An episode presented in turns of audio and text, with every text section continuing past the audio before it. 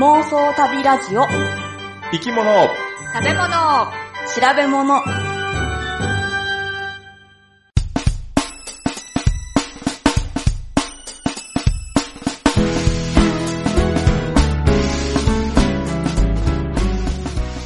この番組は世界中の見てみたい生き物、食べてみたい料理、訪れてみたい国についてなかなかそのチャンスのない3人が調べたことをもとに妄想力を働かせながら語り合うラジオ番組です。毎回生き物を一つテーマとして取り上げて、それにまつわる生き物の話、食の話、旅の話をお送りします。みんなが爆弾なんか作らないで、綺麗な花火ばかり作っていたら、きっと戦争なんて起きなかったんだな。清です。え、誰、誰、清しって、あれ？もういいか。エアコンを壊してしまうところでした。こちこです。ドライヤーの時間を短くしたくて髪を切りました。たまです。でも、なんか理由つけないといかんの？え？え、理由つけないかんの？髪の毛切るのうでん、髪、うん、そう、髪の毛を切る理由をなんかつけないかんってこと？え、どういうこと？か急にさ、髪の毛切ったら、なんかあったんって言われそうじゃない？ああ。え、じゃあ、言われえ、んのかな？どのぐらい切ったんですか？何センチぐらい？センチ。センチ、センチ。センチ。でも何でもいいけどだいたいどんなぐらい？今、ショートカットぐらい。え、ショートカットにしたの？うんもうドラ、ドライヤーがもう嫌いでさ。ああ。え、必ずドライヤーをかけるわけですか？え、どういうこと？今？今も前、昔も。え、前めっちゃ長かったから、ドライヤーなかったら、永遠に乾かんぐらいの。そう、え、でも夏だったら乾きませんか？え、乾く？私は30分か、1時間もほっとけばもう乾いちゃいますよ。え、もう早寝たいやん。そっかそっか、夜だからか。あ、ポチコさんは朝、うん、朝はって、うん、あ、朝頭洗って、で、ご飯の支度とか、なんかかんかしてるうちに髪の毛乾くから、で、まあ出かけるなら、その出かける前にキュキュって、まあ縛るなら縛って出かけるってか。夏は暑いから縛っちゃう。あうん、けど。うんあ。。でも、ポチコさん短い目やもんな。まあそうですね。でも昔長い時もありましたけど、ドライイヤーは使ったことがあんまりないですね。ほんまに。すごいな。あの、よく美容院で、あの、私だけどすごく跳ねるんですよ、髪の毛が。うん。で、美容師さんが、ドライヤーをこういう風に当てて、こうやってやると、そんな難しくなく、あの、跳ねないからって言って、いつも、こう、レクチャーしてくださるんですけど、うん。いや、ドライヤーやらないんで面倒だからで、それ、ちゃんと言うの？それを。言っちゃいますね。あだって、次にまた同じ病院に行くときに、跳ね跳ねで行くわけだから。だからもう、最初から、だから行ったときにもうそういう話になるわけですよ。あ。何にもしないから跳ねちゃうから、跳ねにくいようにって言って、だけど簡単だからちょっとやったらって言われて、うーんって言ってまた次に跳ね跳ねで行くっていう。なんか、美容師さんになんか言われませんでした？なんか本当にいいんですか？って。あ、なんか、9月に入ってからこういう人ばっかりなんですって言われた。そうなんですかみんなちょっと暑いのが収まったら、んバッサリ切るらしいよ。はいはいはい。でも私もそうですね。夏は伸ばしといて、秋になったらちょっと短めにします。夏はやっぱりり、縛らなくてもいいから。うん。縛っといくと涼しいじゃないですか。そう、夏はくくってないと辛いからさ。そう。そうなの。それおまけにさ、昔はそんなに汗かきじゃなかったけど、だんだん汗かきがひどくなってきて、真夏とかすごい暑い時とか、汗すごいいっぱいこの、なんていうのかな、あの、後ろにかくの、頭の。だもんだからさ、なんかすごい汗で髪の毛濡れて、なんか、風呂上がりかいってなっちゃうのよ。あなんかさ、昼間からあれ、お風呂入ってきたの？って感じ。特に昼間暑いじゃないですか。あ。うんなっちゃうって、なんかあんまりね、みっともないから、だから夏は特にあの、ちゃんと縛っとく。そうするとわからないから。もう、クーラー壊すぐらい？そうなのよ。ガンガンかけないと。いや、で、ガンガンね、使ってたからう、ん。吹き出し口のところに、ホコリがいっぱい溜まってたのね。あうんで、あ、こりゃ汚いと思って、うんちょっとちっちゃな布で、シュシュって吹いてたんですよ。うん。そしたら急に布が、ヒュッてなくなったの。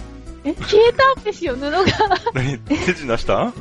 手品したんですよ。え、何吸い込まれたん？うん。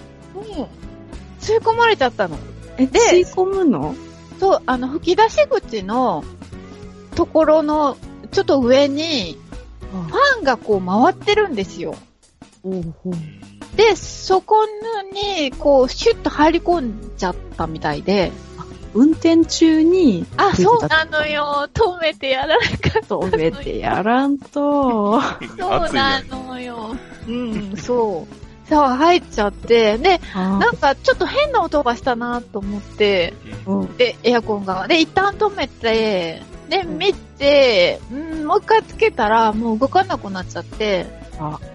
うん、で、どうしようと思っていろいろこうネットで検索したりとか、やっぱりこの中を開けるのって、中を掃除するのってやっぱ専門家じゃないとダメみたいうんなんですよ。業者呼ぶと、呼ぶだけで1万円とか2万円とかかかるとかね、うん書いてあるんですよね。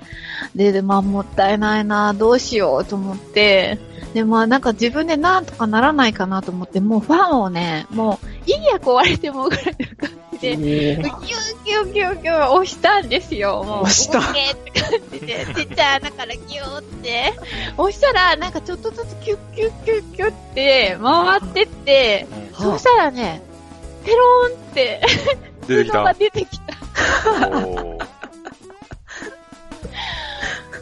よかったですよ。良い子は真似しちゃダメやで。そうだよ、本当にそう。ほんとそうだよ。まだ布がね、持ってかれただけだからよかったけど、うん本当にねう、んいろいろ調べてたら、指とかを、うんあの、怪我しちゃう人とかもいるらしくて、怖いよ。だから、あの、必ず、あの、エアコンの掃除するときは、エアコンのスイッチを切ってからやりましょそうですね。う。ね、そうです。はい。ね、きよしさん。きよしさん。そうそうそう。何きよしさんって。いや、あのね、山下清店に行ってきてん。ああ、はいはい。ちょっと、あの、帯広にちょっと遠出して、山下清の、まあ、はん、えっ、と、切り絵か。がうん来るっていうことで、あの、行ってきてんけど、最初さ、全然期待はしてなかったんけど、どうせ田舎のね、博えー美術展みたいなって思ってたら、ああの、100点以上のし、ね、作品来てて、ーお、すごいですうね。ん。で、あの、え有名な長岡の花火大会の絵だとか、あの、鹿児島の、えっ、と、桜島の絵だとか、はいはい。うん。ねすごい、有名どころも来てて、すごい良かったで。で、えー、ちょうどね、えーっと、12、3歳とか、一番最初に切り絵始めた頃の作品まであって、で、そこからもう晩年の作品まであって、で、最初の頃はね、やっぱり、あの、切り絵やねんけど、その切り絵の一つ一つが、まあ、大、大きいっていうか、あの、あ、あの、切った、その、一、一粒っていうか、そうそうそうそうそうそう。がね。うん大きいねんけど、昆虫の、えー切り絵やねんけど、そのね、昆虫の切り絵、まあ、一つ一つは切切った紙は大きいねんけど、でも、うんなんていうの、大胆なというか、えー力強い感じが出てて、すごいうんもう才能あるなっていう感じがした。あ、もうそんなちっちゃい時から。うん。まあでも10代前半ぐらいだと思うけどな。ああ。いくつぐらいからやり始めてたんでしょうね。12、3、11、12とかそんなもんだったかな。あのー、昭和2009年に、その、えっ、とね、なんていうんだろうね、社会福祉施設に、まあ、入居というか、して、そこで、そういった切り絵をうん勉強して、勉強っていうのかな。その、そこで、まあ、リハビリのえ一環として、切り絵をやってた、指導してた人がいて、それで才能を、えー見出されたっていうのかな？ええあ、じゃあ、あの、指導する人が最初はいたんですうね。ん、一応いた、その、お医者さんでね。うん。で、その後、まあ、どんどんどんどん頭角を現して、うん。えーっと、有名になんねんけど、うん今度あの、戦争が始まって、徴兵されるかもしれないという時になって、その徴兵が嫌で逃げ出してん。施設を。で、それが、まあ、あの、裸の大将っていう、あのーね、よく有名な芦屋雁之助で有名うん。なテレビとかでやってたんでしたっけ、うんドラマでしたね。そうそうそう見たことある。うん。で、まあ、それが放浪してる時の、まあ、話をデフォルメして、えー作った。ああ、じゃあ放浪してたのは戦争の時だったんですね。戦争前やね。あ、まあ、あ戦争中か。うん。うんうん、その頃なんですか。そうそうそうそうそう。ええそうなんだ。で、結局、まあ、戻ってきて、徴兵検査は受けるねんけども、まあ、ちょっと不合格になってしまったようで、おーまあ、実際には戦争には行かなかったというこあ、そうですかと。う。ん。でも、いろんなところに旅に出て、旅先で、頭にその風景を焼き付けて、で、施設に戻ってきてから、その、切り絵、貼り絵をして、作品を作ってたらしい。でね、晩年にはね、あの、陶芸も挑戦してて、あ、そうなんですか。うんそれ初耳時期ですね、。陶器？どっちだ？わかんないけど、俺も詳しくなくて、え、白いのじゃなければ大体陶器で。陶器多分でも時期って言うと白っぽ薄いやいやつ。つでしょ？薄いやつ。ううん。多分陶器やと思うけど、うん。作品が置いてあった一応。で、まあ、絵は似たような感じの絵を、あの、うん。あのー、ろくろを回して、回したのかな？じゃなくって、ああ、うん、絵付けしたのこれ今私もちょっと検索してますけど。うんその辺ちょっと詳しい話、あの、そんな美術の時間で聞きたいよね。ああ、そうですね。えー、お皿に絵付けしたのとかありますよ。うんうん。そう、うんその、うん実際のものが、ね、展示もされてたけど、あーなんか九谷焼みたいにすごくなんか色鮮やかなやつとかも。そうそう。へーうん。いや、なかなか素敵ですね。うん。そうそう。可愛いのもあるけど。すごい可愛い絵もあるけど、いろいろ。えー、で、そうなんそうで、冒頭の詩は、その山下清が言ったとされる、書いたのかな？はいはいはいはい。あ、そっか、その戦争が嫌で逃げたぐらいの人だから。そうそううーん。なるほど。ね花火も大好きやったみたいだし。でも今にも言えることですね、じゃあね。では、いいですか？話終わりましたか？はい。はい。じゃあ、えっ、と、本編の方に移りましょうかね。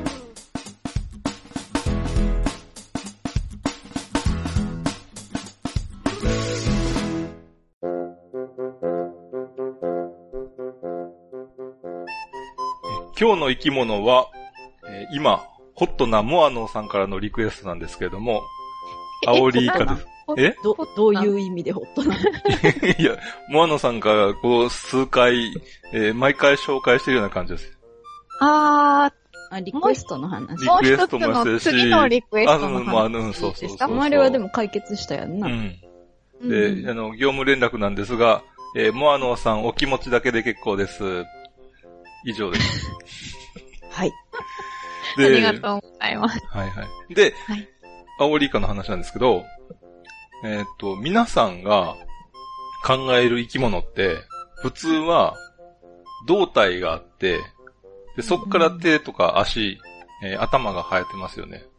うん。でも、そうねうん。イカタコの仲間って頭足類っていう風に言われてて、うん。頭から胴体と足が生えてるんですよ。頭から胴体と足。まあ足というか腕かなおー。人間っぽいもので想像すると、うん。ニコちゃん大王みたいなやつ。ニコちゃんニコ大王。ちゃんだよって、でもニコちゃんだよってちゃんと手がなかったっけ？手もある。うん。で、えまあ、知らない人のためにちょっと説明すると、うんあの、ニコちゃん大王っていうのは、あの、ドクタースランプ新井ちゃんっていう漫画に出てくんねんけども、というキャラクターで、えーっと、大きな顔から直接手足が出てて、で、うん頭のてっぺんにお尻があるっていう宇宙人。ああ、あ、そうか、そうだね。で、なぜか名古屋弁喋ってるんだ。あ、そうそうそうそう。名古屋弁っていうのかなうん。なんとか長屋とか言ってるんですよ。そうそうそうそうあうん。河村さんしか聞いたことないけど。河村さんやったっけ？そうですね、うん師匠さん。うん。うん。ああの、知らない人は検索をしていただいて、うん。あのね、画像検索すると、その内臓の配置まで詳しく載っている、あの、図部があって、はいはい、ありました、ありました。はい。で、結構ね、人間と同じ臓器があって、まあ、うん並び方がちょっと違うだけやねんけども、うんあ。の、前回宇宙人を妄想しましたが、うん。うんえーまあ、奇想天外な、こんな宇宙人も、えーここにいたと。いうことで、うんまあ昔の人をね、昔の人で、あの、鳥山明さんか、うんうん。が考えた宇宙人。で、まあ、それはね、とりあえずさておいて、あのー青いリイカも、あの、等足類っていうことで、あの、真ん中に頭があって、で、そこから10本の、まあ、腕があって、で、反対側には腹があると。腹？お腹反対ってどこ？お腹反対ってどえ、あ頭、頭があって、頭があるでしょ。うん。で、頭って三角のやつのことですか？目玉があるところ。ああ、あ真んの、中ら辺のところ、そうそうそうそう。はいはいはい。中に入ってるところですね。中に入っている。違う？口が中じゃないですか。口が近くにあるやろ。口が、うん。うん。足の上っていうことですよね。上、つなぎ目ら辺ってこと？め足と、足と内臓の綿の間のとこですよね。うん。うん。そうそうそうそうそう。目があるでしょ？目あります。んえ、じゃあ胴体は上にあるってこと？足が下やったら。あ、足が下やったら上が。うん。あの、51回でも話したんですけど、うん。まあ今言ったような主なイカは、スルメイカだとかヤリイカとか、あの、ケンサキイカなんかがあるんですけども、うん。まあこの3つは胴体が細くて、まあ耳が、エンペラがあって、えー比較的、まあ泳ぎが上手なんですが、あの、アオリイカっていうと、うん。えー、胴体が太くて、あれ、胴体っていうのはまあ内臓が入ってるとこね、はいはいはいはい。うんは、お太くて、どちらかというと、まあ、えー泳ぎが下手な方やと。おうえーでも、あのうんアオリイカが餌を取るときは、食腕っていう2本の長い腕を伸ばして、まあ獲物を一瞬のうちにして捕らえると。うんで、体の色を自由に変えることができるし、へで、ーえー人畜色を、あの、色素細胞があって、その大きさを変えることによって黒くなったり、えー白っぽくなったり。っていうのができんねんけど、へえーーカモフラージュして、人畜無害を装ってこう、どんどん近づいていくねん。で、いきなり、バッと食らいついて、餌を仕留めるあと。で、まさに、これはエイリアン、宇宙人と言っても過言ではないかなと思って。えあ。、あそんな怖いの？うん。もう、ニコちゃん大王のモデルは多分、アオリイカと言っても過言ではないなと思ってるんですけど、あ。ニコちゃん大王は怖くなかった。あのでも、あれすっごい顔、口でかいやん。まあ、そうだけど、ユニークなだけで怖さはなかったですよね。そっか。あ、あの、アオリイカは、まあ、日本では、あの、北海道の渡島半島、み、南の方ね、の、えー、ところより南に住んでいる。おで、世界では、インド、えー、だとか、あ西太平洋の温帯亜熱帯にいて、まあ、つまり暖かいとこが好きよと。うんで、浅い岩礁域岩っぱに生息をしていて、あの、産卵期が4月から9月ぐらいの、まあ、約6ヶ月間。で、産卵するところは、まあ、浅いところだったり、えーそこの海藻や沈んだ木などを利用して産卵すると。で、大体寿命が1年ぐらいで、で最近はね、あのー卵を産むアマモなんかの海藻が減っているので、あの産卵場所もちょっと減少してきているということです。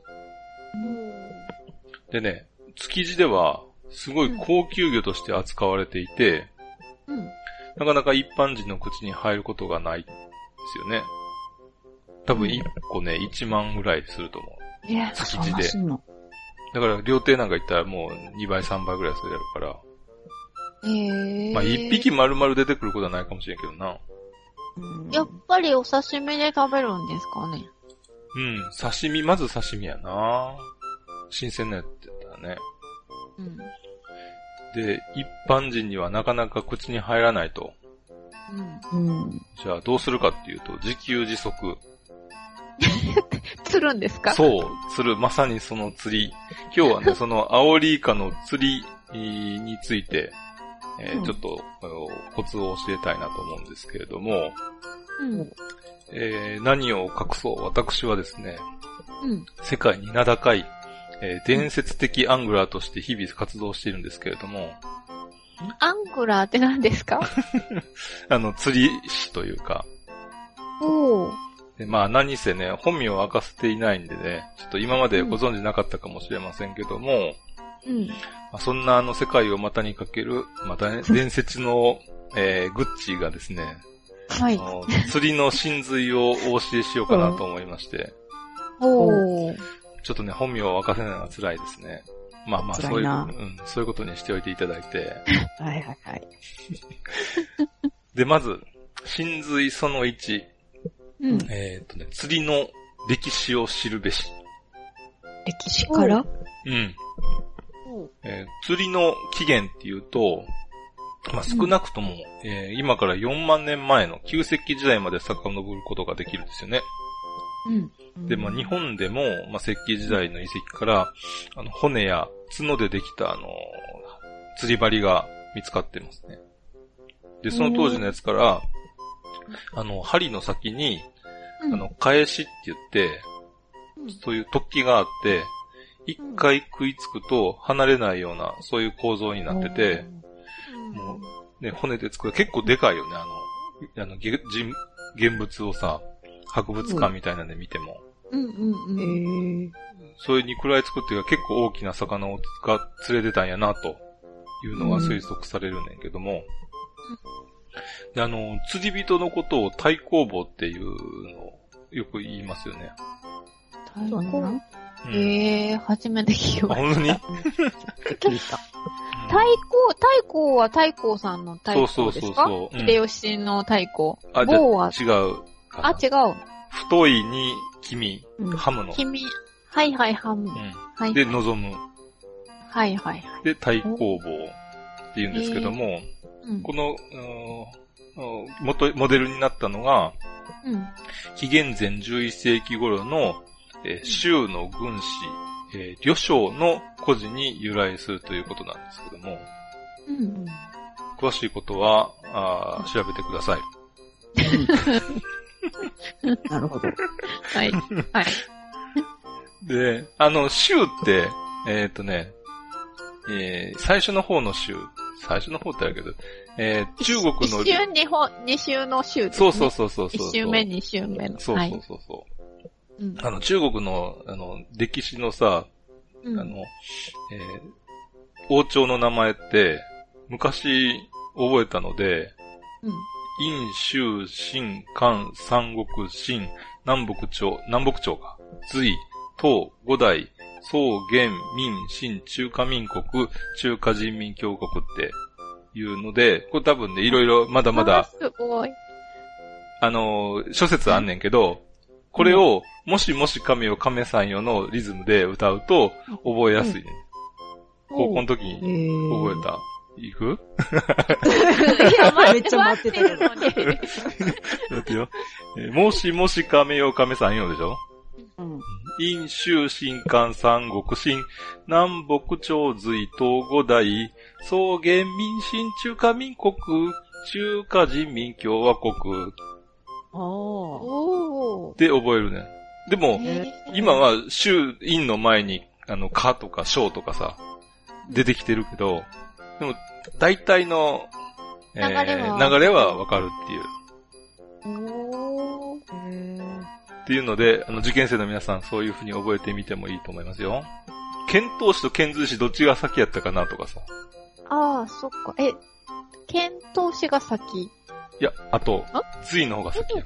隋が先？うん。隋が先陰州、新、韓、三国、新、南北朝、隋、東、五代。とうん毎回全部歌わなあかんな。最初からね。そうそうそうな、それも。でも、あとさ、あの、秦の、あの、始皇帝の秦と、うん。高田秦の秦と、ああの清いっていう、清の秦。あ。うん。秦が3回出てくんねやんか。うん。うん。それは、あの、漢字を覚えとかないといけないけどね。ああ。あの、中国語型の発音うん違うよねだったら、違うよね違うはずですうん、よね。違うよね。うん。日本語やからっていうとこもあるけど。じゃあ次。真髄その2。はい。えーうん釣りの種類を知るべし。種類？一言でね、釣りって言っても、あの、岸壁から釣るとか、あとは磯で釣るとか、船で釣るとかっていろいろあって、うん。例えば岸壁だと、えー海底は砂場が多いんで、えーうん投げ釣りができるし、で、今度は近くに寄ってきた真ん中の方で中層を泳いでる魚を釣るっていう、浮き釣りだったり、ルアー釣りもできる。うんで、磯で釣る場合は、そこが岩場なので、仕掛けが引っかかるっていうことで、まあ、浮き釣りだとか、ルアー釣りだとか、中層を狙う。で、船で釣る場合は、いろんな釣り方あるから、もう船長さんに何が釣れるかとか、どんなあのを狙うかとかっていうので、事前に聞いて、えー仕掛けを作るのが一番いいと。投げ釣りっていうのは、針に餌をつけて、えーあと一緒に重りもつけて遠くに飛ばす。ああ、はいはい。で、海底にいる魚を釣る。ああ、ずるずる引いてくるやつですね。うん。あのーまあ、引いてくるっていうか、えーそこに固定させて、えー竿も固定して、で竿にピクピクってこう、来たら、えーい合わせ、合わせるっていうか。で、浮き釣りは、えーあの、餌をつけた針があって、その上の方に浮きをつけて、重層の魚を釣るっていう。うんで、ルアー釣りは、うん。うん。その、糸の先に、餌に似せた、偽の餌っていうのかな。ルアーをつけて、えー騙して釣ると。で、川で釣る場合は、フライフィッシングなんかも、そのルアー、ルアー釣りっていうか、まあ、の一種になるかなと。で、あとね、台湾ではさ、手長エビの釣り堀があるやつ知ってる？知らないです。えでつそうなんそうそう、手長エビ。で、釣って、その場で焼いてくれて食べるんだって。ええ、どどうやって？釣るん餌みたい、あの、ザリガニ釣りみたいなやつじゃなかったかなと思うんだけど、ああ。あの、先に、えーっと、ジャコだとか、スルメみたいなのつけといて、で、それを、を掴んだやつをスーッと上げていくと、うんついてくるおーと。で、真髄その3。はい。魚の生態を知るべし。うんえー釣りの基本は、まあ、魚が餌を食べる習性を利用して釣るんですけども、うん。えーだから、まあ、釣りたい魚が好む餌をつけるし、で、うん餌に似せたルアーを、その、つけると。うん。なので、魚によって餌の食べ方も違ってくるんですよね。で、いきなりかぶりつく魚だったり、ちょっとずつ安全を確かめてから食べる魚がいたり。ううんん。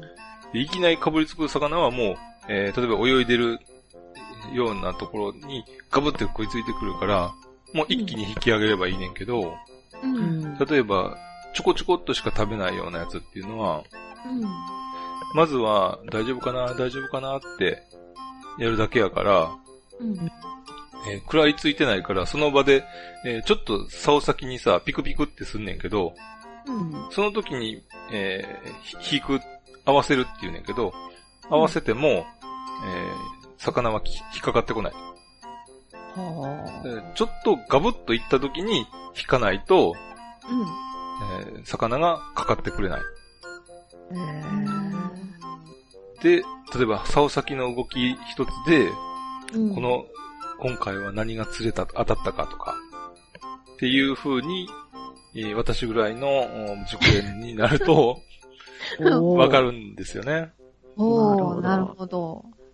まあ、あの、釣り界のレジェンドよという風に呼ばれている私ですけれども、まあ、まだまだちょっと極意すは。あるんですけども、えーうんちょっとこれぐらいにしまして、うん。で、今日のテーマのアオリイカの釣りについてなんですけど、あ、はいはい。あの、アオリイカは春と秋に主なシーズンになってまして、で、春になると、えー産卵のために浅いところにやってくると。うん。で、盛んに餌を取ると。で、夏になると産卵を終えて、アオリイカは死んでしまうんですけども、10月頃に、えーその年生まれの、春生まれの小型のアオリイカが釣れるようになると。えーアオリイカの、まあ、主な餌っていうのは生きた小魚。えーよく使われるのがアジを、生きたアジ。おー。で、そいつを泳がせて釣るということが多いそうです。へー。で、アオリイカは目がいいので、えー目で見て捕食するタイプと。うん。で、あの、好奇心が旺盛で、不規則な動きと派手な色に興味を持って、で、あの、釣りの仕方というか、釣りの仕掛けが、エギングっていうのと、野縁釣りっていう、まあ、大きなあ二つのおやり方があって、エギングっていうのは、エギっていうルアー、日本のルアーっていうのかな？うん。で、そのエギっていうのの動かし方が重要で、うん。糸をこう、ちょっとずつ巻きながら、そのエギを泳がせる。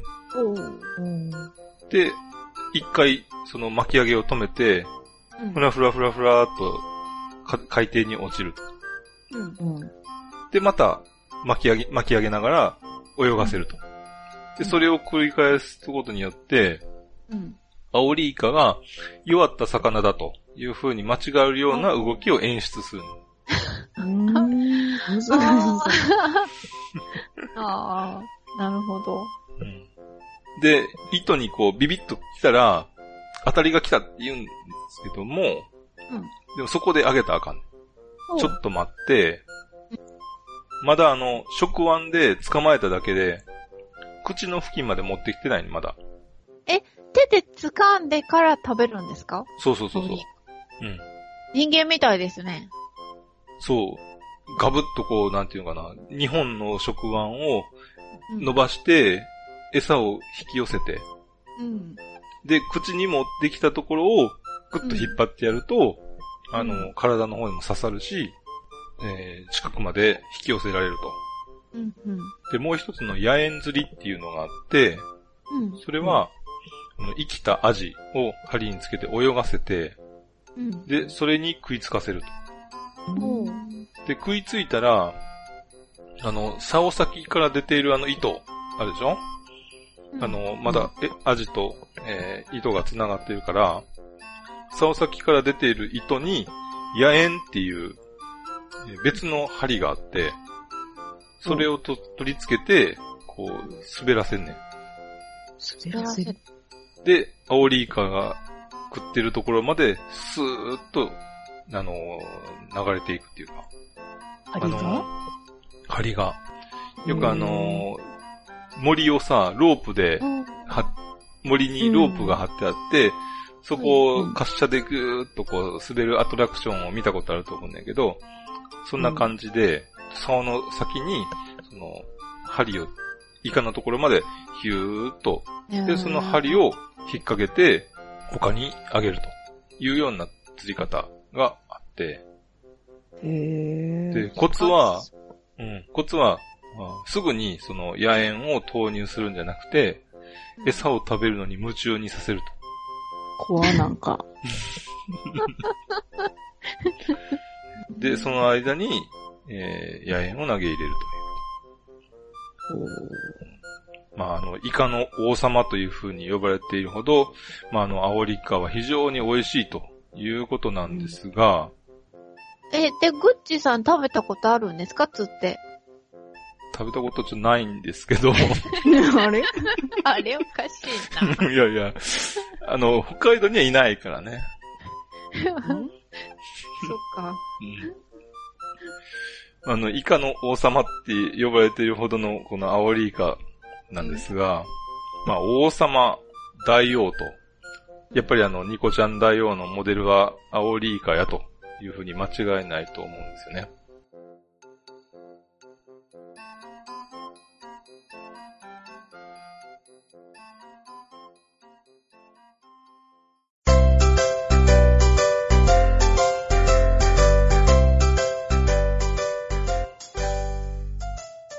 アオリイカのアオリっていうのは、あのーアオリイカのヒレの形ってこう、結構ヒレがでっかいよね。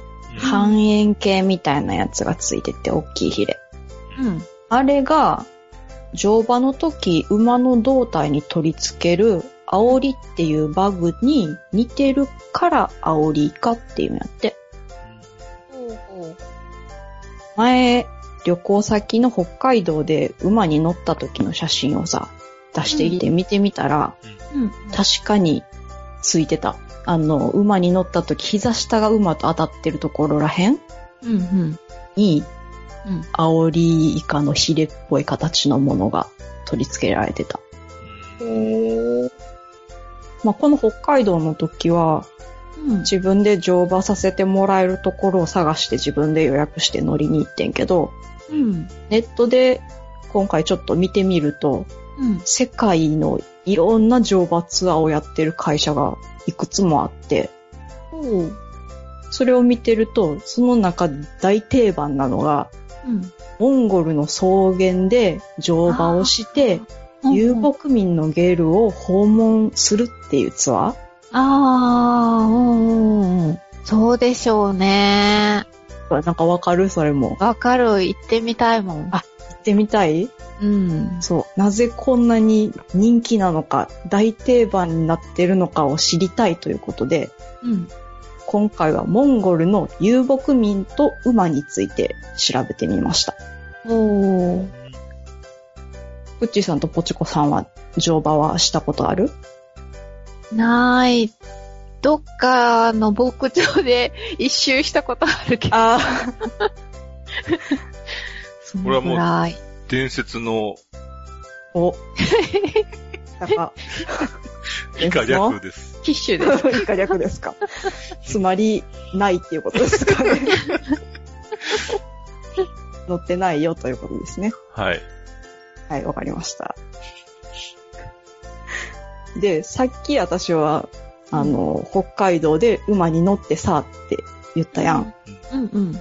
そう言われると、あ、馬に乗ったんやって思うやん。うん。話はそれでスムーズに進むんやけど、うん。モンゴルの遊牧民にとっては、馬に乗ってさっていう会話は、うん。ちょっと話が進まないんやって。っていうのも、うん。馬について話をするとき、うん。オスなのかメスなのか、何歳なのか、虚勢をしてるのかっていうのはもう必要最低の情報。で、でもそれをうん。この間、6歳ぐらいの虚勢されてないオスの馬に乗ってさって、うん。会話の中でこれを入れ込むのもなかなか大変なわけやん。うんうん。なので、彼らは、それを一言で表せる単語っていうのをいっぱい持ってんねんって。あの。前のカウとか、その辺、そんなやつ？買うって牛がいろいいろあるみたいそうね。そうそうそう。ああ、ああ、あうん。そうそうそう、そんな感じ。うんオックスもね、だけど、虚勢された牛だったブルーがされてないなとか、あったよな。うん。何やったかそなうそうそうそう、いろいろありますね。ああったのは覚えてるけど、何やったかちょっと忘れちゃったけど。う。うんん。まあ実際にこう、6歳以上の虚勢されたオスの馬に乗ったんだっていう話をしたかったら、モリーに乗ったって言えばいいし、おー。6歳以上のメス馬で、お腹に赤ちゃんがいる馬を見かけたよっていうんだったら、うんグーを見たよって言えばいい。あー。すごく短く言えるっていう。うん、うん、うん、あ遊牧民自分自身でまず馬を飼ってるわけで、うん。うん、だいたい一家庭で10頭から20頭ぐらいが平均？それぐらいの馬を飼ってるんやけど、自分たちの馬をなんて呼ぶかよね。名前をつけるんかと、太郎花子って、次郎ってやるんかっていうとそうでもなくって、色、毛の色で呼ぶんやって。でもみんな茶色じゃない。でしょ？ほぼみんな茶色か黒か白がいるかなぐらいの感じな気がするけど、うんうん。このモンゴルの遊牧民は、うん。馬の色を表現する言い方っていうのが120種類ぐらいおあって。て、そもそも色の分け方もうん。日本人から見たらこれとこれ一緒だよねっていうのも分別されてたり。まあ、それ以外にもブチとかの柄が入ってくるとうん呼び方は500種類ぐらいになるらしい。おーえだから10頭20頭やったらもうちょうど名前があって呼べる感じなんよね。うんまあ、そんだけ馬に関する単語っていうのが、日本語と比べ物にならんぐらいたくさんあるっていうことは、よっぽど日常で馬の話をするっていうことなんやと思うけど、そうね。移動するのにだって、やっぱり馬なんだよね。そうそう、どこに行くにも馬。うんモンゴルのことわざで、モンゴル人は馬上で育つとか、うん。モンゴル人の足は4本だとか、そそんなのがあるぐらい、うん。遊牧民はどこに出かけるにも、読んだ本に書いたのでは、うん下駄を引っ掛けるような気軽さで馬に乗るって書いてた。おー。自転車より気軽ぐらいなのかな。うーん。まあ家畜として、その遊牧民にとっては重要な存在ではあるし、うん。その民族としてのこう誇りであったりとか、そういう精神性の象徴みたいな面もあるらしくって、まあ、モンゴルの遊牧民と馬は一心同体みたいな風に言われてるらしい。で、うん。そのモンゴルの遊牧民の伝統的な感じの一年の暮らしってどんなのかなと思って調べてみたので、うん。それをちょっと馬も結構出てくるからそこに注目しながら聞いててほしいんやけど、はいはい。これ大体時代的には20年前ぐらいの暮らしやと思う。ほうほう。だんだん変わっていってるからちょっと古い暮らしやと思う、これは。うんうん。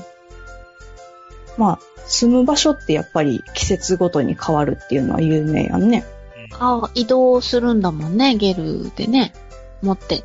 そうそうそう。うん1年にだいたい4回、もしくは夏にプラス1回移動して年に5回っていうのがオーソドックスらしい。うん。まあこの移動する目的っていうのは何よりも家畜にいい草を食べさせるためなんやけど、うん。その春の場所っていうのをハウルジャっていうらしいんやけど、春の場所に移動するのは2月の下旬から3月の頭ぐらい。早いまだまだですね寒いんじゃない？うん。そう、まだかなり寒いらしい。この春の場所に移動する一番大事な目的っていうのは家畜を無事に出産させるっていうこと。あまあ、羊、ヤギ、ラクダ、そして馬と。なんか普通春で出産で賑やかな感じってなるとハッピーなのかなって思うけど、あ。うん。実際遊牧民にとってその季節ってうん。結構きつい時期らしくって、欠乏の時期とか言われるけど、うん。まだ草は生えてこないけど、うん。生まれてきた赤ちゃんは衰弱しないように守らないといけないし、うん。草がなかったら遠いとこまで放牧に行くこともあるし。まあ、人間のことで言っても、自分たちの食事も保存食がやっぱり一冬超えたあたりやから尽きてくるわけやん。あー、そうね。だからもしね、冬が長引いたりするとすごく大変。うん。だからいざとなると、秋にしかやらない家畜の屠殺をうん。仕方なくやることもあるらしい。あー。うん。まあでも4月になってうん。草も生えて、モンゴルといえばっていう感じの草原になってくるわけだから。うん。まあその草原になって、6月ぐらいやね。うん。するとまた移動します。うん。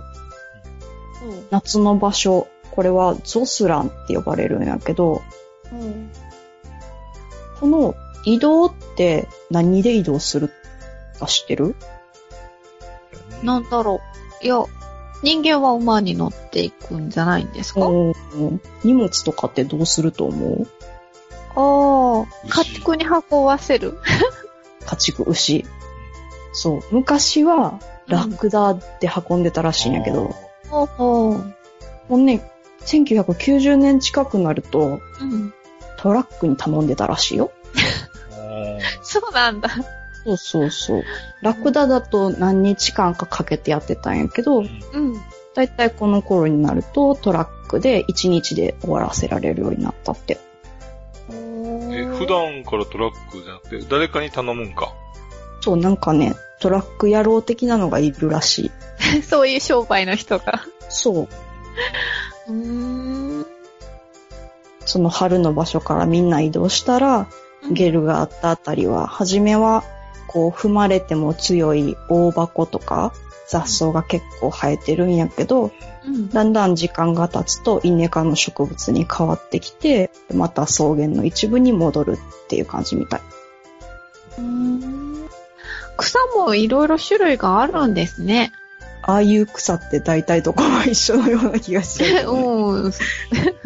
でもやっぱり、その家畜が草を食べて食べて、その根っこまで食べ尽くす前に次のところに移動するから、またどいた後、草は元に戻るっていう。おー、なるほど。で、この夏のゾスランは水辺の場所を選ぶって。水辺で草がたくさんあるところ。うん。喉乾くから夏は。モンゴル、まず雨がすごく少ない。で、とても乾燥してるから、うん。特に夏は水の確保っていうのが大事なんやろうな。うん。まあ、この夏の時期にやることといったら、まず、乳製品を作るっていうこと。あこの遊牧民の食事で乳製品っていうのはかなりもう主食に近いようなものやから、あ。うん。ヨーグルトであったり、チーズであったり、あとは馬だと馬乳酒うん。を作るのにこの時期忙しいらしい。うん。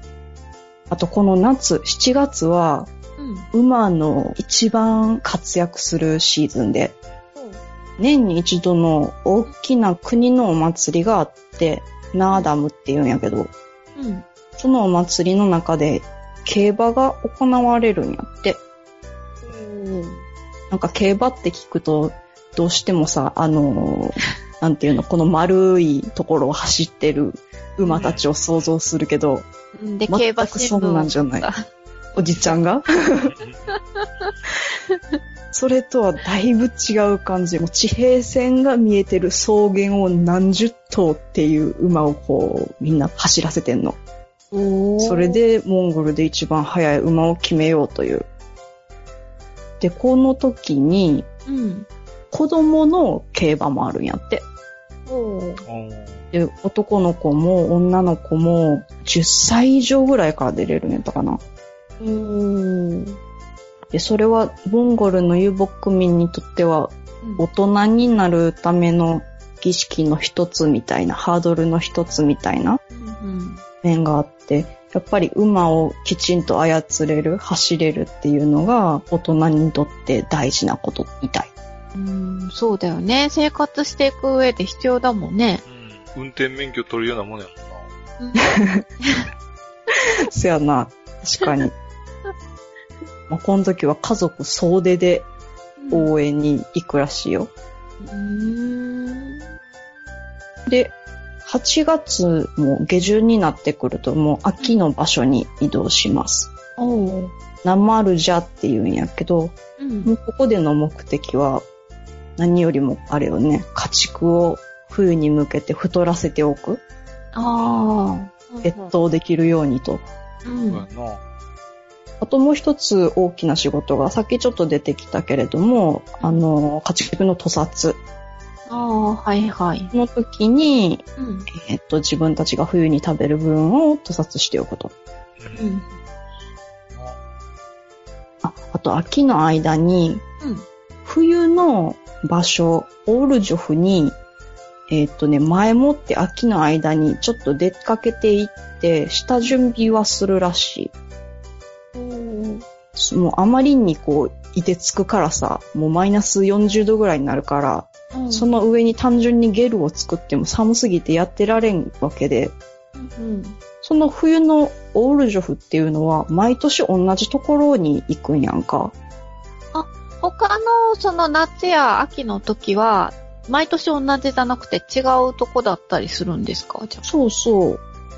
ただ冬だけはうん。なんでかっていうと、うん山あいのこう斜面か、こう岩場の南の斜面あたりを平らに削って、うん。もう作っちゃってんのよ、場所を。ああ、あまり風が当たらないようなところ。そうそう。うん。だからなんかもう自然と割と冬はゲルが他の季節よりも集まって存在してるっていうことにもなるらしいんやけど、でもその去年のところにまず行きます、秋の間に。うんうん。で、去年、家畜の糞がそのままにしてあるのを回収します。うん家畜の糞ってすっごい大事な燃料らしいんやけど、あこの時は、えっとね、ゲルのうん。床になる予定のところにうん。それを置いておくの。うん。で、それの上に床を設置することで、地面との間に空間ができて、若干寒さが和らぐっていうことらしい。おー断熱材ってことやんな。そうそうそう。まあ、いざ12月上旬になるともう冬の場所に移動するわけやけど、冬って意外と暇そうやなってなんとなくイメージであったんやけど、うん。うん。だって外出られないよね。そう、思うじゃん。うん。さっき言ったみたいにゲルがも普段よりはこう密集してるから、うん。水の確保に時間がかかるらしくって、女性が朝水を確保しに行くんやけど、うん。井戸に行ったって並んでたら時間かかっちゃうしさ。あで、男の人も羊の群れ連れて放牧に行くんやけど、ー。うん。風がすごく強いから、こう羊がちりになっちゃうんやって。うーん。だから群れが広がらないように、ちゃんと見てないといけないから、普通の時やったら、お昼ご飯食べに帰ったりとかするらしいんやけど、うん。ずっと見てないといけないし、もう日が暮れるまでの時間も短いから、うん。忙しいんやって意外と。昼のうちにやっとかないといけないこといっぱいあるってことやんな。そうやなしかも寒いって思うと大変な季節なんやろうなとは思うね。うん。まあそういう季節がだいたい3ヶ月続くと、また初めに言った春の場所、ハウルジャに移動を始める時期になると。おー。まあ馬のことわざが初めの方で紹介したけど、うん。他にもいっぱいことわざがあって、うん。それ以外にも馬が出てくる物語っていうのものすっごくたくさんあって、ほうほう。もうとにかく馬の言葉の量がすごい。なんかモンゴルのすべてが馬で表現されてるっていう風に書いてる人もいたんやけど、あ確かにそう言われると、ちょっとモンゴルに馬乗りに行きたいな、なってきて。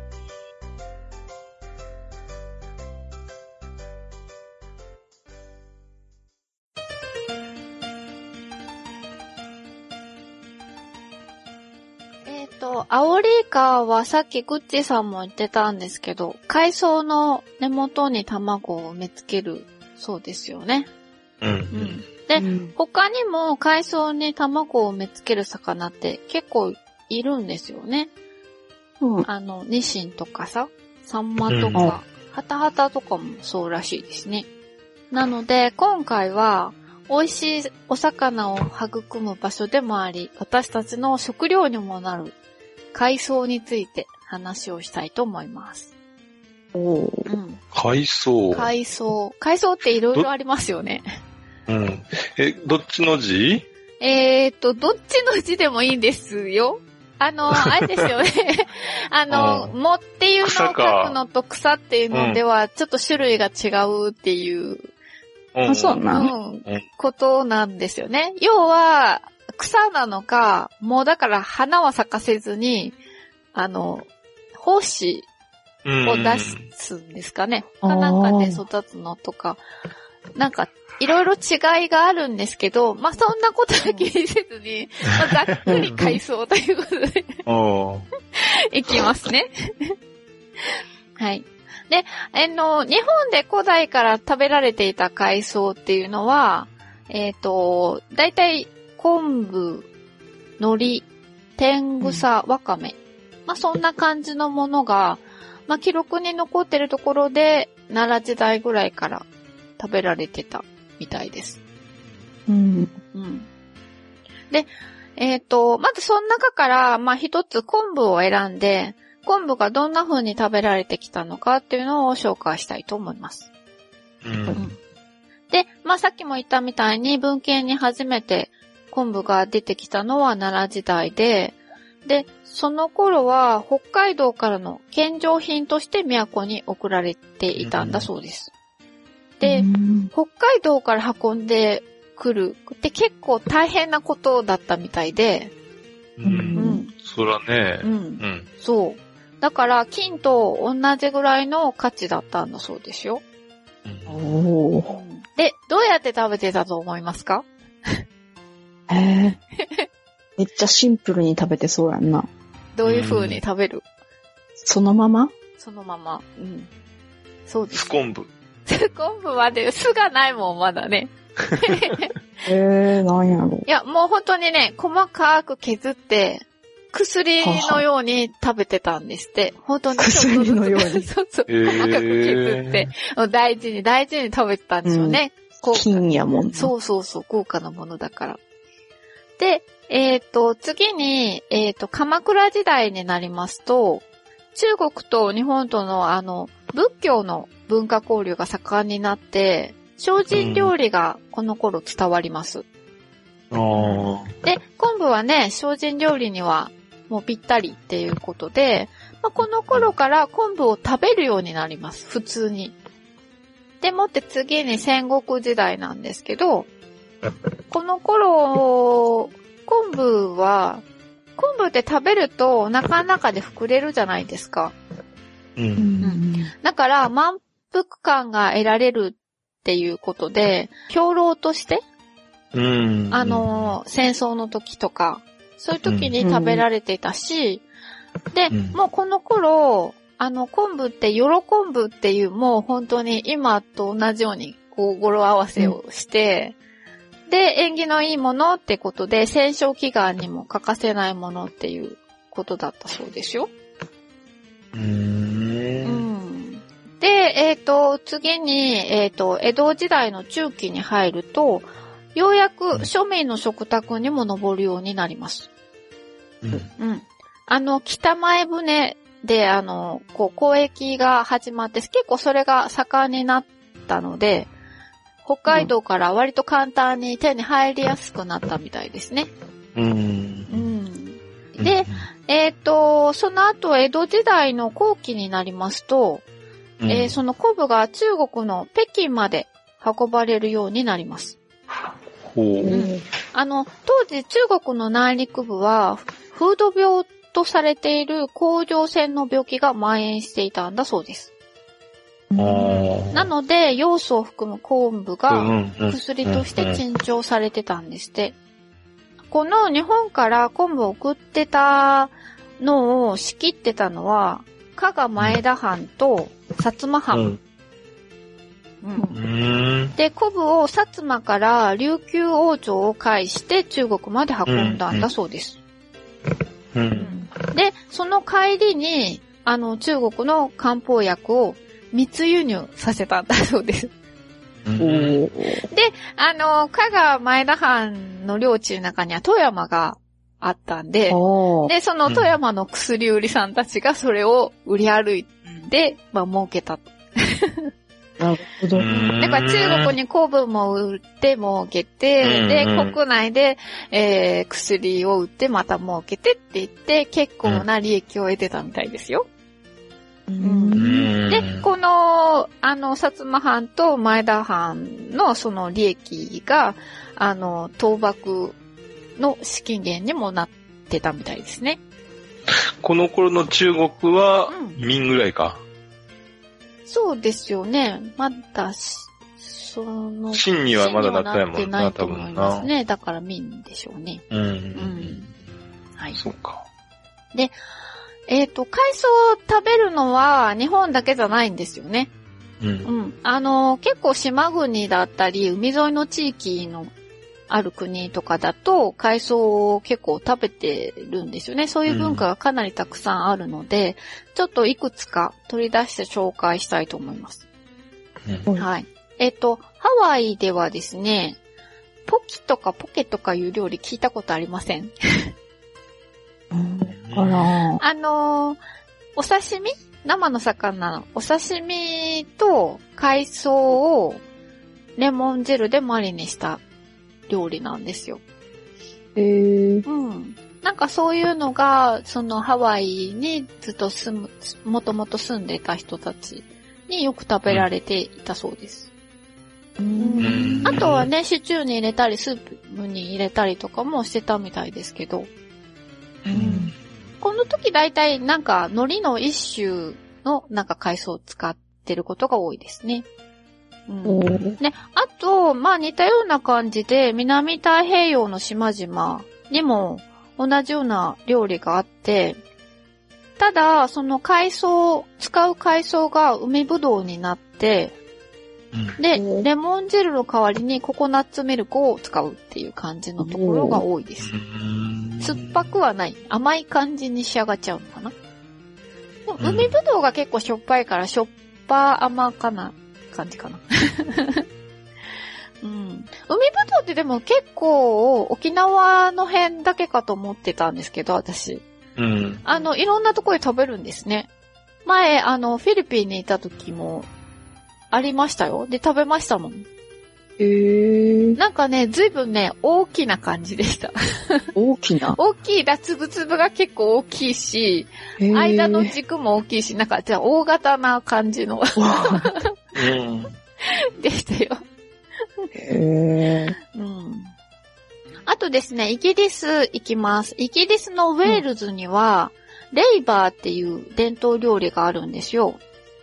うんうん、これは海苔の一種の海藻をベーコンの油とかと一緒に煮てペースト状にして、で、それをパンに乗せたりして。あとは、あの、うんベーコンとか貝とか、そんなものと炒め物にしたり。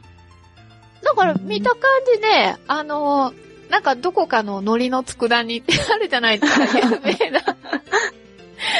ねえ、あのスーパーに並んでるやつ。あんな感じがしますね、なんか見た感じ。味付けはお醤油じゃなくて塩だけな感じですけどね。だから結構食べね。うん、食べてみたいなとか思う感じでしたよ。うん。食べてみたいな、それ。うん。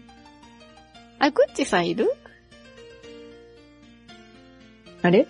あ、あ、いた？ごめんごめん、消えてた。また？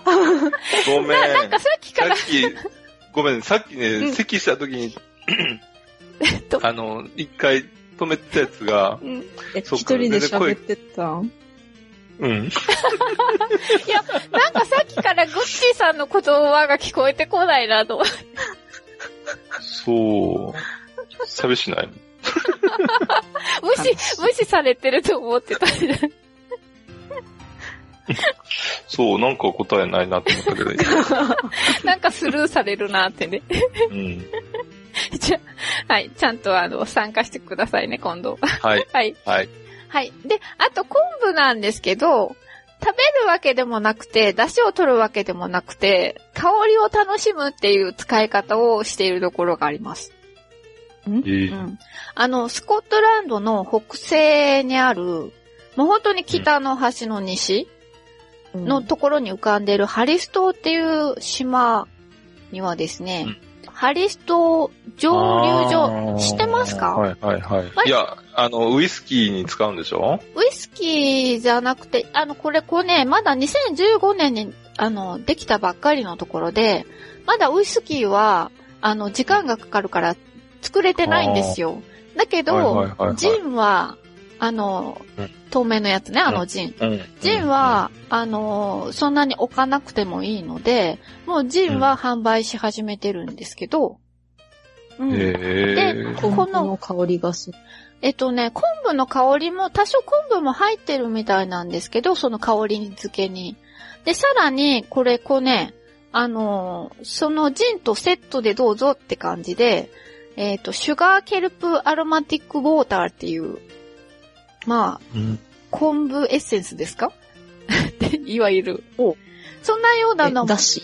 だしっていうかね、本当にエッセンスみたいな感じ。あの、バニラエッセンスみたいな入れ物に、本当に 50ml 入ってて、えっ、と、20ポンドなんですけど、で、これを2、3滴ジンに垂らして飲むと、梅の香りが広がるっていうえーものなんだそうですよ。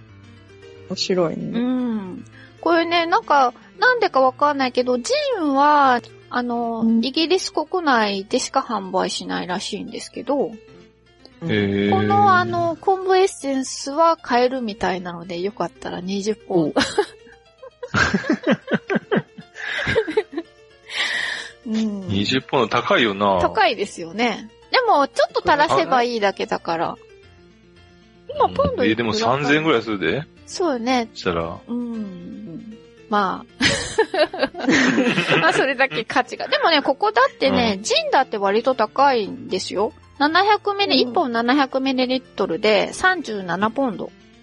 結構5000円ぐらいする。えー結構高いな。うん、でもあ、でね、も？瓶がすごいおしゃれ。えーすごい素敵な瓶で、なんか瓶だけでも欲しいなって感じ。うん。あ、以上、中身はじゃあ、もらっとこ 買ってきてください、今度。だって、あの、日本から注文できないですよ。う。うんうん。そうやな。はいはい。よろしくじゃよろしくお願いします。あ。瓶だけ送ってくれていいですから。飲んだ後。うちは中身も両方欲しい。で、えっ、と、次行きます。はい。うん次、えっ、と、ニュージーランドの南部に住むマオリ族なんですけど、うんあのーこの方たちは海藻も食べるんですけど、海藻を保存容器として使っていました。で、えっ、と、使うのは、ブルケルプっていう、すごい大型で肉厚の昆布です。で、ね、写真見ると1メーターぐらいあるかな、長さが。で横幅も、まあ、私の幅ぐらいあります。いいです相当広いんですね。そうですね。で、夏の間にその昆布を取ってきて、そのね、昆布の間、要は厚みのところに、こう、ナイフ入れて、二つにこう、なんていうの、さ、裂くっていうか、袋状にするんですよ、要は。うん。間にナイフ入れてって。うん。そうすると綺麗にね、袋状になるんですね。で、それを膨らまして、あで、乾燥させておくんですよ。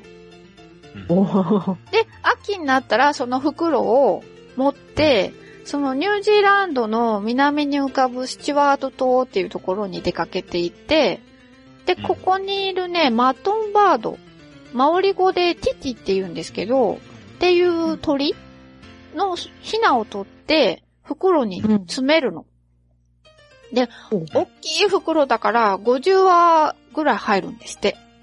で、いっぱい詰めたら、上から熱い油をかけて、うん。で、空気を抜いて、口を閉じて保存したんだそうです。へうえ。ん。なんか6年ぐらい保存できたっていうことですよ。まあ、缶詰っていうことやんな。そうですね。中でで、ちょうど油入れてるから蒸されてるうんっていうことですよね。缶詰のほら、生かなんか入れて、熱湯かなんか中に入って調理されますもんね。うんそんな感じですね、きっとね。う。うんん。はい。で、えっ、と、あとですね、えっ、と、海藻って低カロリーで、低炭水化物じゃないですか。うん。うんだから、すごくダイエットに向いてますよね。うんということで、アメリカのカリフォルニア州にあるシータングルヌードルカンパニーっていう会社ではですね、2001年からケルプヌードルっていうのを製造販売してるんですよ。うん。おうん。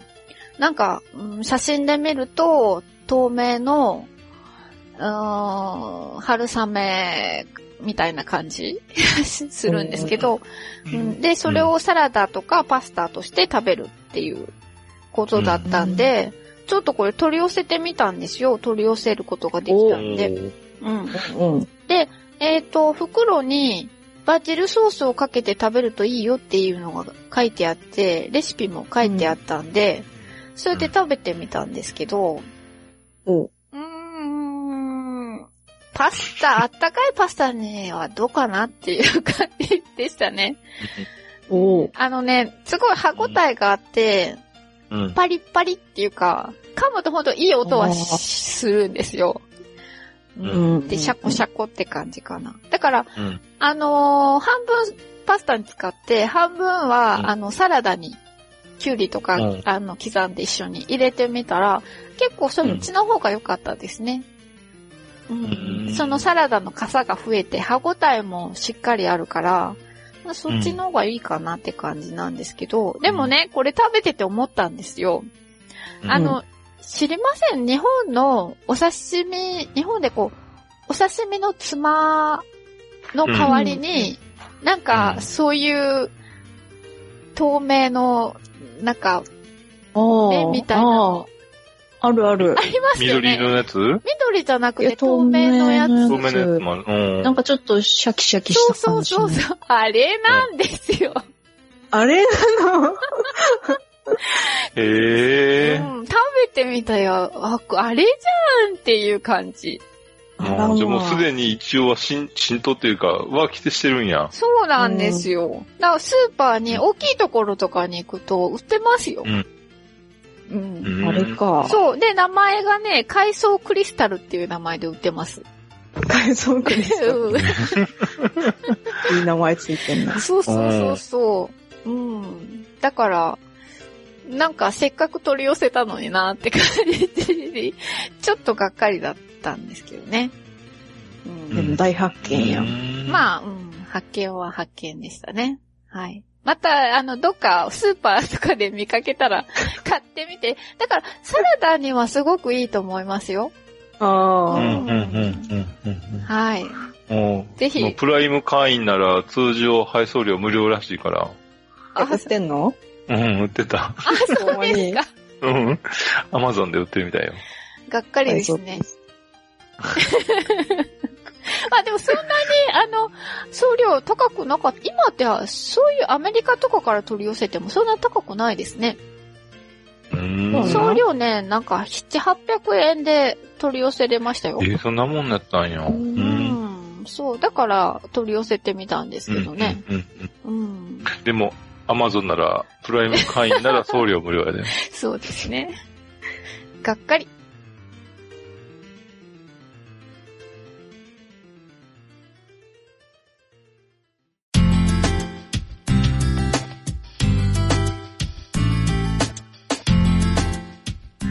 エンディングです。いうん。はい。えっ、と、今日も、えっ、と、メールをたくさんいただいているので紹介したいと思います。はい。はい。まず1通目は、てんてんさんからいただきました。スマホにしたとき、ポッドキャストを教えてもらい、その時からたびたびプロジェクトの不安になりました。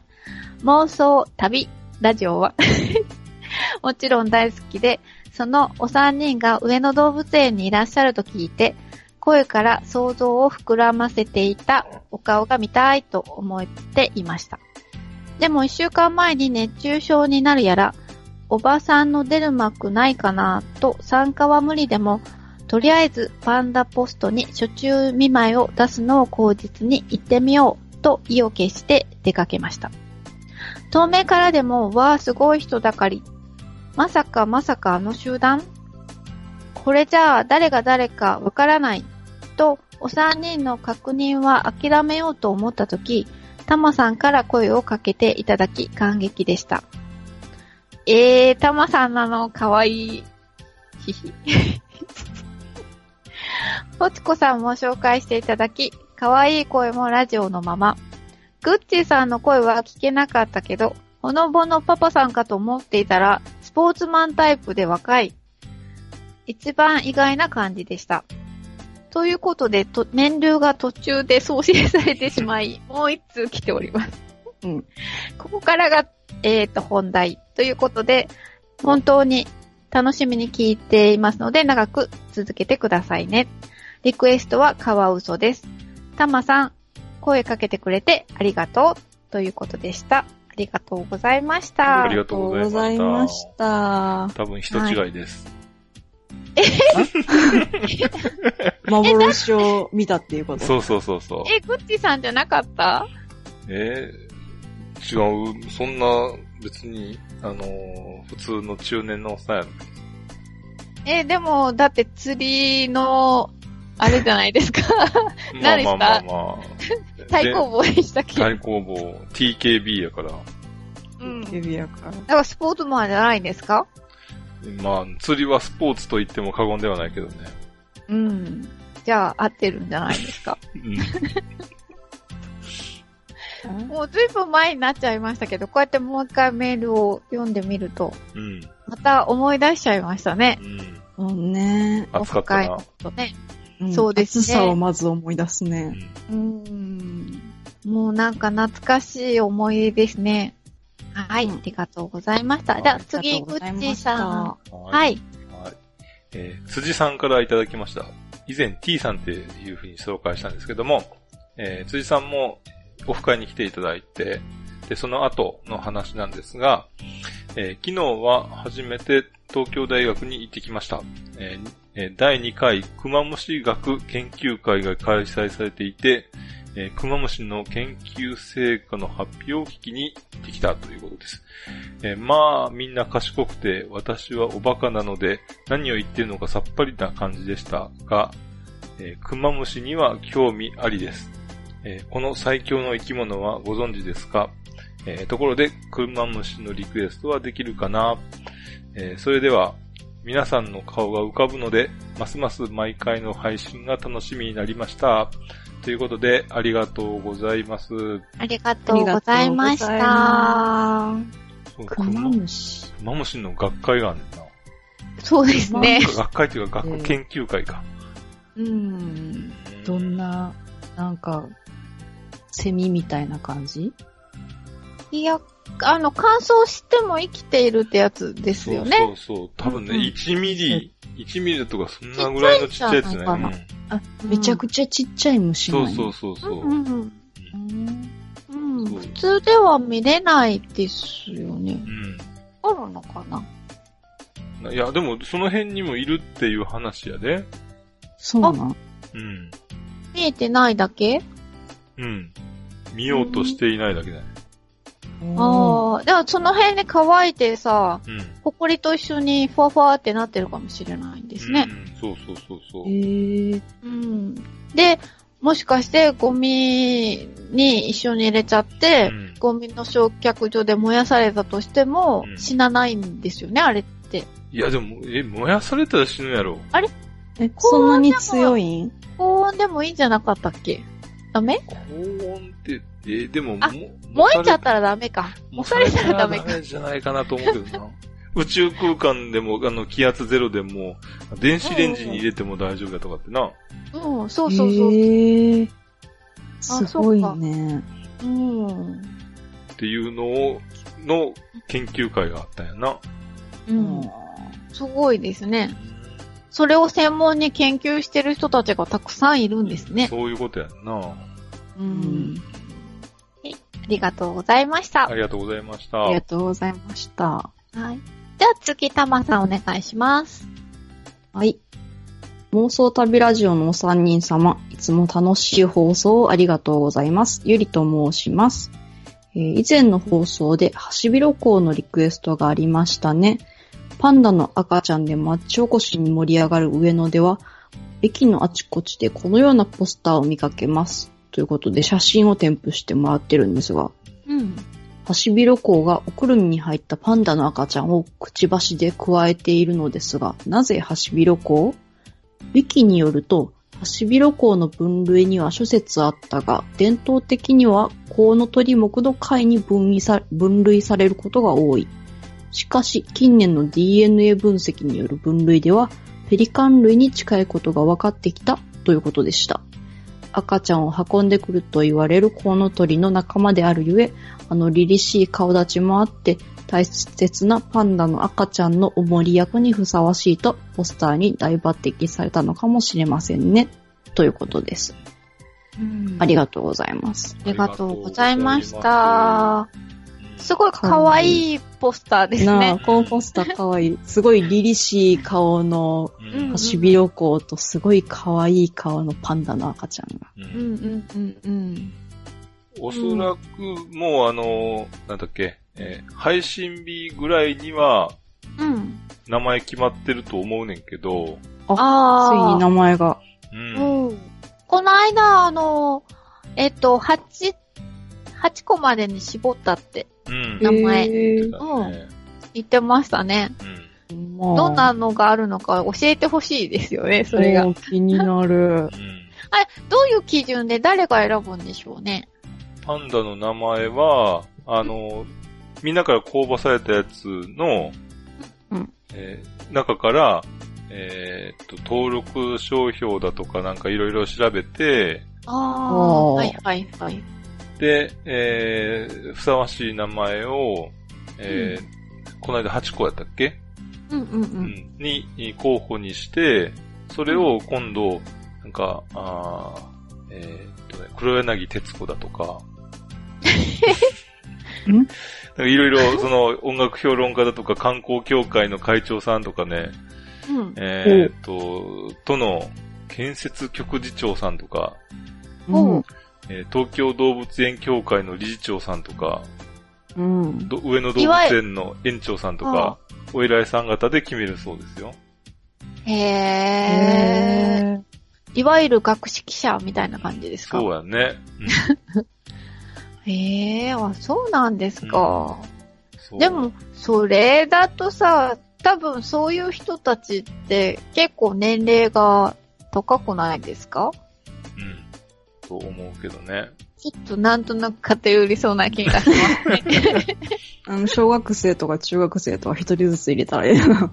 うん。ねえ、そうそうそうそう。じゃあ、どんな名前がつくか楽しみですね。うん。うん、楽しみ。名前がついた方がいいですよね。いつもパンダの赤ちゃんはっていう、うん。うん、感じだから。はい。じゃあ、えっ、と、たくさんのメールありがとうございましたあ。りがとうございました。ありがとうございました。えっ、と、番組ではまだまだメールを募集しています。えっ、と、メールの送り先をたまさんじゃあお願いします。はい、メールアドレスは、妄想旅アットマーク gmail.com mousoutabi アットマーク gmail.com です。お待ちしてます。お待ちしておます。待ちしてます。はい。じゃあ、いいですか？もう言い残したことはないですね。皆さん。ないよ。あ、そうっちーさん最後に僕釣り全然できませんって言わんでいいの？あ釣りできないことないよ。あ、やらないだけね。そうそう。だから、でうん。そうやね。やったことはあるしってことですね。そうそうそうそうそうそう。はいいやいやいや、だって伝説の男やから。あわかりました、わかりました。じゃあまあ満足したところで。この辺にしたいと思います。じじゃあ、えっ、と、また次回もぜひ聞いてください。さようなら。さようなら。